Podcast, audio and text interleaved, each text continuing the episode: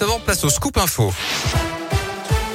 Et l'actu en Auvergne avec vous, Colin Cotte. Colin, bonjour. Bonjour Yannick, bonjour à tous. À la une de l'actualité aujourd'hui, un épisode de gel exceptionnel en France. On a battu des records de froid la nuit dernière, Léa Grillet. Oui, la France vient de vivre sa nuit la plus froide depuis 1947 pour un mois d'avril, jusqu'à moins 9 degrés à Mourmelon dans la Marne. Le gel a sans doute causé de gros dégâts sur les arbres fruitiers dans plusieurs régions, dont l'Auvergne-Rhône-Alpes, surtout sur les fruits à noyaux comme la prune et la mirabelle, mais aussi sur les pommes, selon le syndicat agricole FNS pour qu'il est encore trop tôt pour faire le bilan.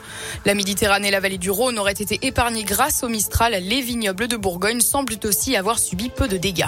Et la bonne nouvelle aussi, Léa, c'est que le risque de coupure d'électricité est finalement écarté pour ce lundi. Le gestionnaire des lignes à haute tension RTE redoutait des coupures d'électricité à cause de la forte demande face à ces températures très basses. Il avait activé le signal EcoWatt Orange et avait appelé les Français à limiter leur consommation électrique entre 7h et 10h. Finalement, peu après 9h, le risque de coupure s'est éloigné. La consommation était un peu en dessous des prévisions, mais on ne connaît pas encore l'impact des éco-gestes. Merci Léa pour ces précisions. Le système électrique français est sous tension cet hiver. 27 réacteurs nucléaires sur les 56 en France sont indisponibles pour cause de maintenance, notamment L'an dernier, un épisode exceptionnel de gel au mois d'avril, là aussi, avait déjà touché les agriculteurs et fait perdre une bonne partie de la récolte. Le Premier ministre Jean Castex a évoqué hier l'ouverture, si nécessaire, d'un fonds d'urgence en faveur des départements les plus concernés. Dans le reste de l'actualité en Auvergne, deux contrôleurs SNCF ont été agressés hier après-midi dans un intercité entre Clermont-Ferrand et Paris. On ignore les circonstances précises des faits, mais les agents ont exercé leur droit de retrait hier par solidarité avec leurs collègues. Trois hommes ont été interpellés par la police en gare de Moulins d'après la montagne. Le train devait repartir à 17h30 en direction de la capitale, accusant un retard de plusieurs heures.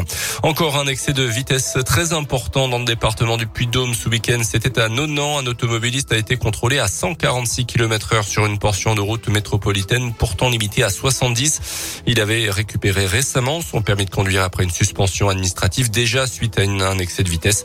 Son véhicule a été immobilisé.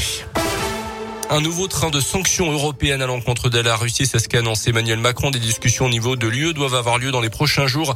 De nouvelles sanctions qui pourraient concerner un éventuel embargo sur le gaz et le pétrole russe après les massacres de civils commis à Boutcha dans la banlieue de Kiev par l'armée russe probablement. Des centaines de corps de civils découverts dans les rues suite au retrait de l'armée de Vladimir Poutine. Plusieurs pays européens parlent même d'un génocide et de crimes de guerre. La Russie de son côté rejette catégoriquement ces accusations. Le retour possible du Covid, nouvelle vague en Chine, 13 000 cas en une seule journée dans le de Shanghai. C'est du jamais vu depuis la première vague il y a deux ans. On termine avec du cyclisme, plus légèrement la victoire de Mathieu Van au Tour des Flandres. Le Français Valentin Madouas termine troisième hier.